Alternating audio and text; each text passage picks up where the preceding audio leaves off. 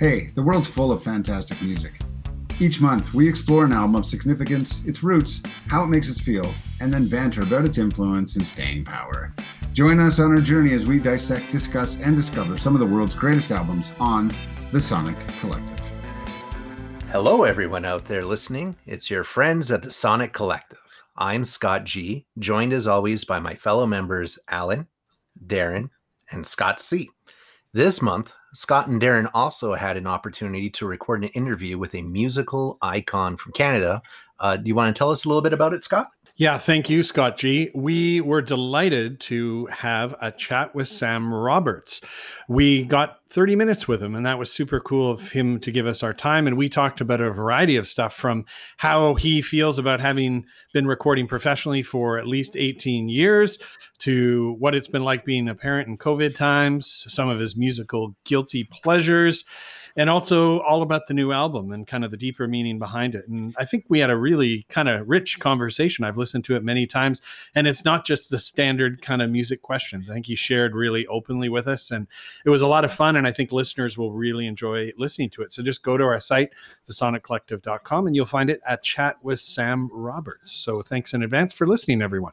Yeah, and check out the album too. I gave it a couple listens, and uh, there's a lot of fresh sound from him on there, but still, you know, like that signature Sam Roberts guitar on there as well too. So really enjoyed that. So yeah, into the pick. My pick for November 2020 wraps up the double album themed round, and I decided to go way out of my comfort zone with M83's 2011 album Hurry Up we're dreaming. Uh, I'm no stranger to synth pop, but I usually don't stray too far from the 80s or 90s, uh, where it's likely more pop than synth in a lot of cases.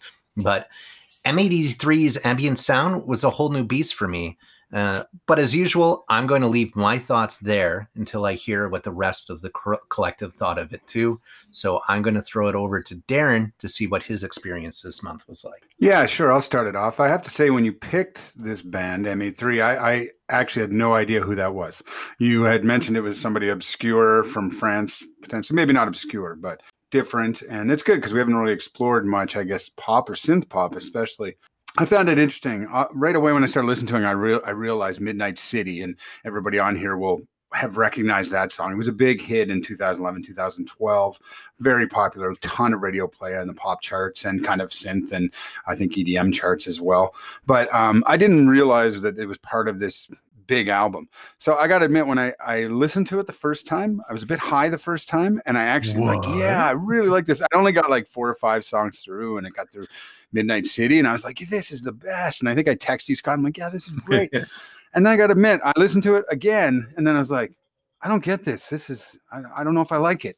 And then I listened to it again, and I was and it, it was like a roller coaster for me a little bit. But I got to say, it grew on me, and I, would leave it a few days, and I go back and listen again, and it kept growing on me. Um, I think uh, being I always allude to that I grew up in the '80s, being the older guy, but um, I like it. does have kind of an 80s vibe. That sound is actually kind of coming back now. You hear it in a lot of pop songs and things like that. Uh, mind you, this is going back to 2011 when this album came out.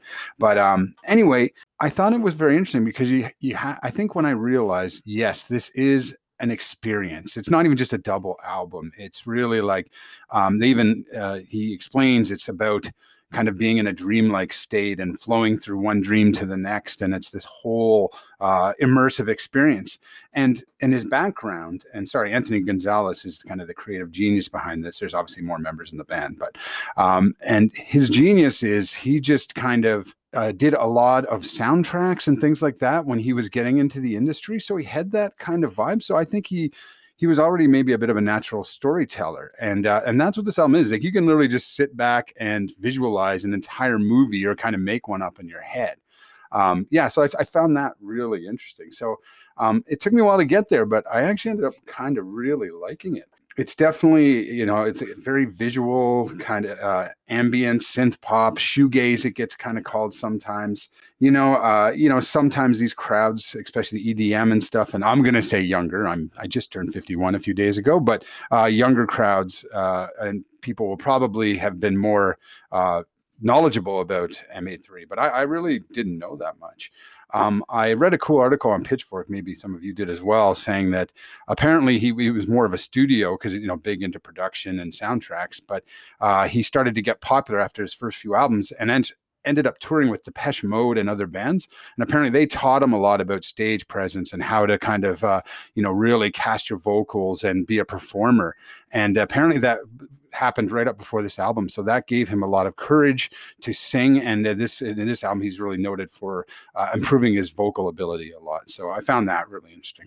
Anyway, I'm kind of rambling on a bit. We can come back to me and I'll hit a few more points. But what about Alan? What do you think, man? Hey, you're a bit younger. Maybe you uh, knew this more than I. Yeah. Um, I feel like you kind of stole my show notes here because you said everything I was about to say. Sorry. I knew M83 because uh, Midnight City was just all over the uh, the airwaves at the time, and I still catch it on the radio sometimes.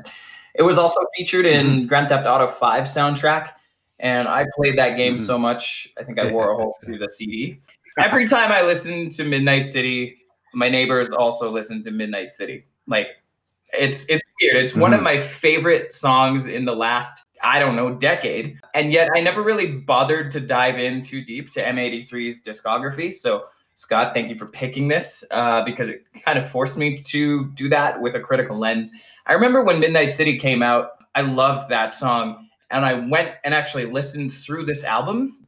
I mean, I did I did it once and never returned, so it didn't really resonate with me at the time. But you know, to Darren's point, the whole aesthetic of I don't even synthwave, retro futurism, whatever you want to call it, that's kind of making a comeback in the popular lexicon.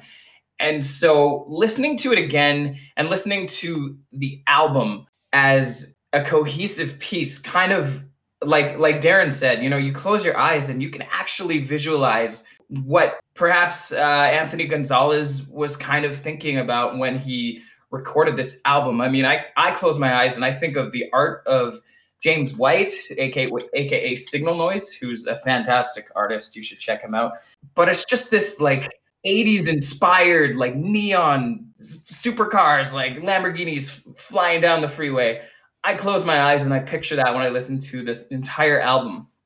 It was really weird because, like you said, Darren, sometimes you listen to it and you were you were for sure you were on board with the vision and it was awesome and then other times it's just kind of not not right. And I think you can attribute that sonically to the fact that the songs kind of vary a lot. Like there was one song where he had like a little kid reciting a story, which was kind of weird. I like that. Songs, yeah, I mean it was interesting. Not all the songs sounded like Midnight City though, and that was kind of what I anchored my expectations to. So, um, mm-hmm. yeah, I mean it. It was it was really interesting. At one point, I tried using this as a sleep aid to help me fall asleep, and it worked.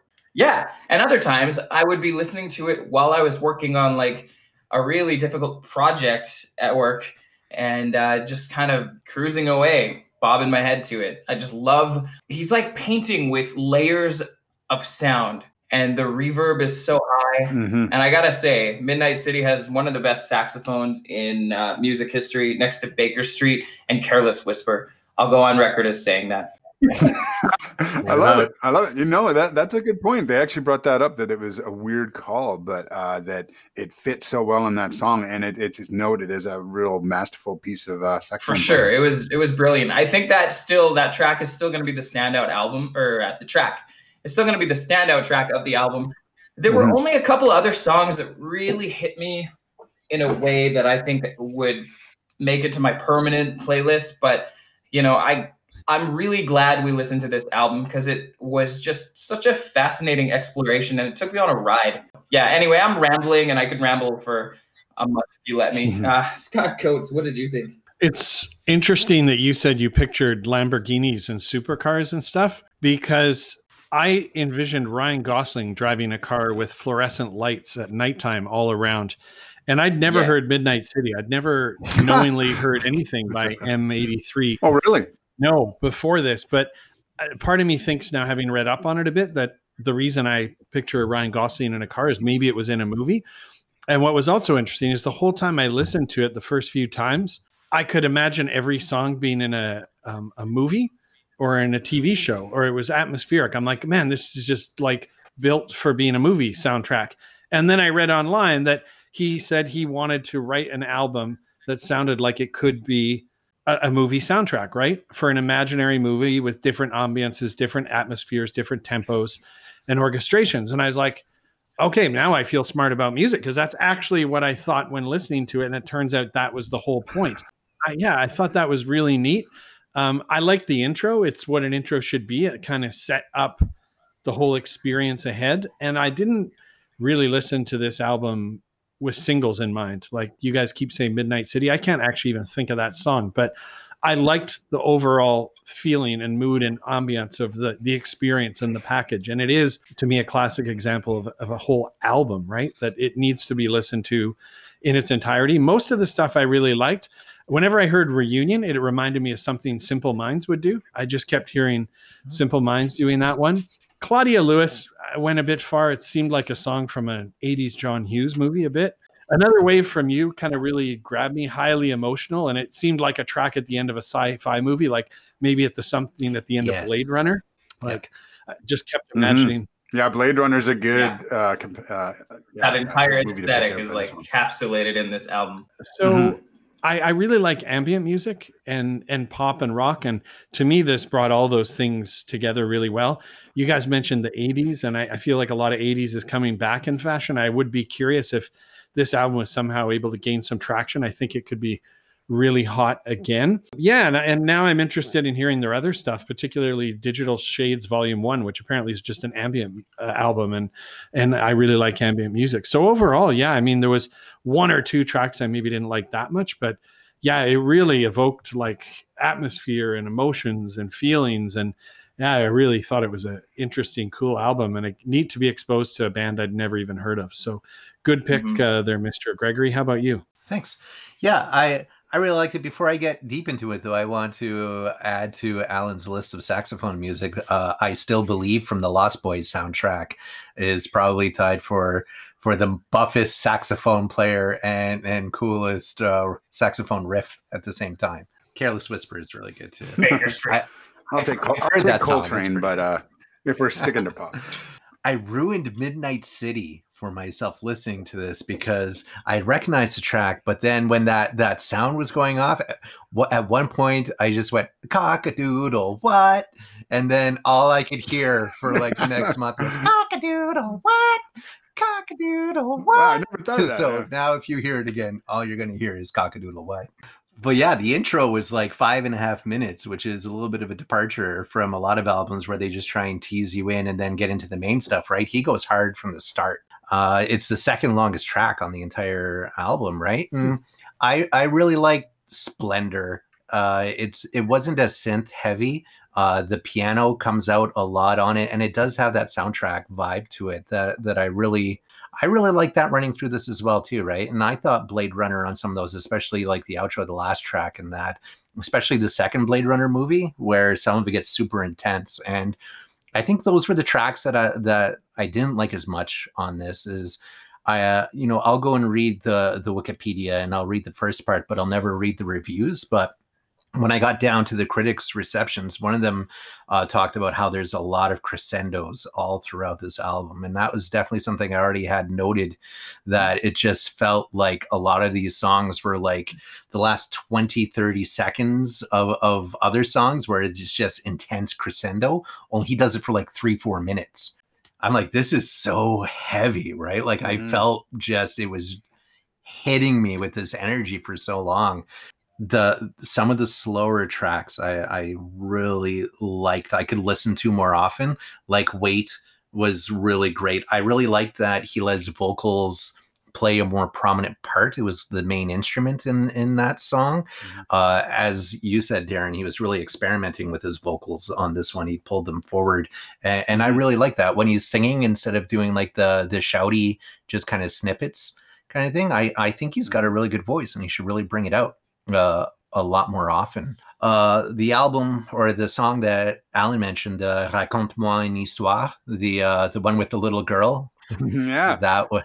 yeah, they, they're just trying to find the magical frog and get I super know, big. right? They're gonna lick the frog or something. I think that's like that's totally. I, like, I no, love that playful beat. Stone I really Kids. love frogs. Steven really liked my my two year old son really liked that that song as well too. Mhm. Uh, but he does not know it's about world peace through psychedelic psychedelic frog touching. So, but it was a bit of a departure from the songs around it, and I liked it. It it didn't seem out of place so much as uh, a shift of direction, right on the album. It still very much had a feel of him in there and, and playful overall i really liked the album i i think he had three tracks on there so fountains when will you come home and train to pluton i really like those because they were like about a minute and a half each and he was just experimenting with the sound and getting like uh just like an emotion out but I could have seen the temptation to make them three or four minutes and keep trying to push through. Uh, but he got in, he got the emotion out, and done. Right. And so I really enjoyed that part as well too. It's just he's so masterful. There's no excess fat on any of these tracks. They just his production value on this album is through the roof. I love it so much. The last thing I'd like to say is just really uh, about the soundtrack side of things. He talks about movies. There was on Spotify, if you're listening to it there, uh, if you scroll down, there's actually him commenting on the albums itself too. And he does mention that that it is heavily influenced by soundtracks and movies. And two of them he called out by name was days of heaven by terrence malick and uh, aguirre by Werner herzog. I've seen days of heaven and i could see that connection but i haven't seen uh, the herzog movie which i won't try and pronounce a second time. So now i'm really tempted to go check that out as well too and just try and feel that influence along with all of the like 80s synths that that you had mentioned before as well too. So i did really enjoy this album.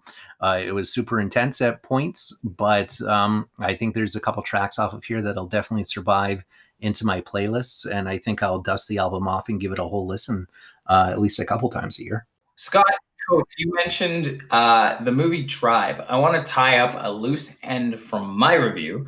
Okay. The artist that I name dropped, James White, did a really sick poster of the movie Drive with Ryan Gosling, and he did it in this really cool synthwave style. So it it kind of ties back, yeah, and that was yeah, you guys Full like, circle. pushed into the mainstream. So James White, everyone, check him out. Cool. We should be the Sonic Connective. We're connected. yes.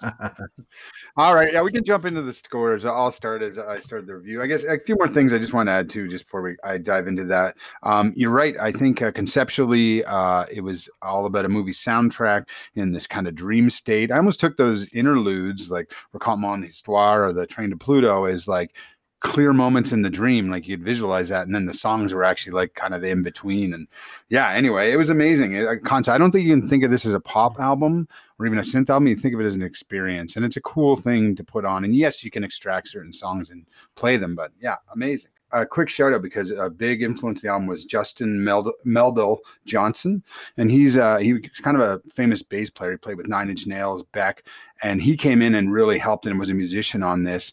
And uh, he played the slap of the bass on the Claudia Lewis and stuff, but I guess added a lot of kind of like those pounding like bass and and drums and some of the the experience. And I guess a lot of the layers came through him being uh, a collaborator with Anthony Gonzalez. So I think definitely got a shout out to that album. Yeah, uh, again, and I just because this is a wrap up to our double albums round, and I want to say that um, this is a really good example because um, you know we did Bob Dylan Blonde on Blonde that hey none of you really loved, and it was really just a collection of songs. I, I don't know if there was necessarily a concept there, so it's interesting to finish as something like this where it's almost this new era when there really isn't double albums anymore for somebody to do that and put experience together i think uh you know and this group probably really appreciates it and i think maybe listeners should is like don't forget albums were meant to be in an order meant to tell Yeah. a story meant to say things so uh yeah excellent pick but uh anyway i will jump into my scores and so for influence for me i mean this music is newer to me. I was like electronic, a little bit in hip hop, but I'm going to say three and a half for me. Just to,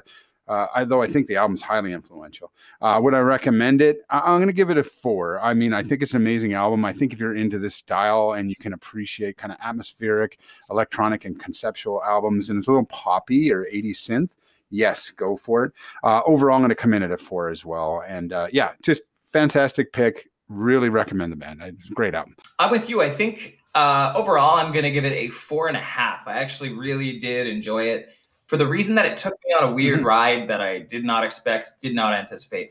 I would also recommend it strongly to anyone who is into that whole synthwave, neo futurism kind of aesthetic. I think sonically this album holds up. So I'm going to recommend that at a four and a half. And uh, it influenced my taste in that I'm going to go and check out what other stuff uh, M83 has recorded. So a solid four and a half. Let's just give it four and a half all around. I'm close to you. Uh, recommend. I'll give it a four. I think it's yeah. It just touches on so many interesting categories. The double album, as Darren talked about, it's kind of ambient. It's kind of 80s pop. It's got some rock. It's atmospheric. Like I think it's a, a really interesting journey. So I'll give it a four. Influence. I'll give it a three and a half. Mainly like you, Alan. I'm going to go back and now listen to a lot of M83's other music and maybe try and find some other bands that have kind of ambient atmospheric stuff and overall i'll give it a four yeah i thought it was really good I, I i quite enjoyed it it was a solid solid experience how about you mr gregory Yeah, I think you and I are, are very closely aligned in that. Did it did it really influence me? I mean, I had uh, you know a real strong like for 80s synth and pop, and even you know I stuck with Depeche Mode into the 90s, but I didn't really listen to a lot of synth in the 2000 2010. So I feel like I got the early influences on this album, but it there was obviously later stuff that was being interwoven in there as well too and i did i probably missed a lot of that and it didn't really drag me in to go hunt down those references right? So would i recommend it though? Definitely a, a four and a half on that. I think standing on its own feet this is an amazing album. It's well crafted. It's you know if you go in and read all the stuff he talks about about how he's building it and each of the two out- sides have um uh, sister and brother tracks on the other ones and how they sequence in each other it's it's just a masterpiece uh, of production and creativity. So i would definitely give it a four and a half for a recommend and overall i'll split the baby on that and and give it a four on it. But i definitely think you know four, that's a strong that's a four plus. What what was your influence number?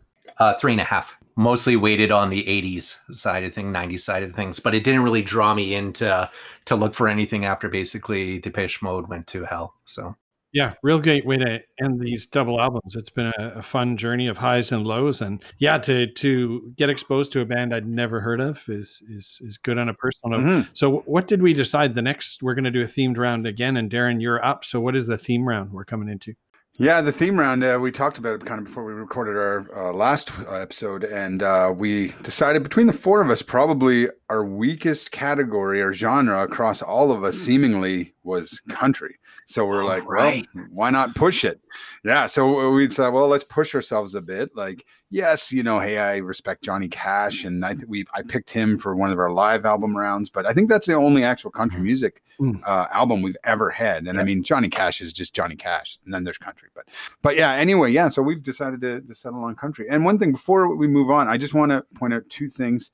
Uh, listening to M83 on Seth Rogen's Houseplant Indica was really nice. A great cannabis. If you're in Canada and you want a good legal recommendation, yeah, his stuff is good. Thank you, Seth Rogen.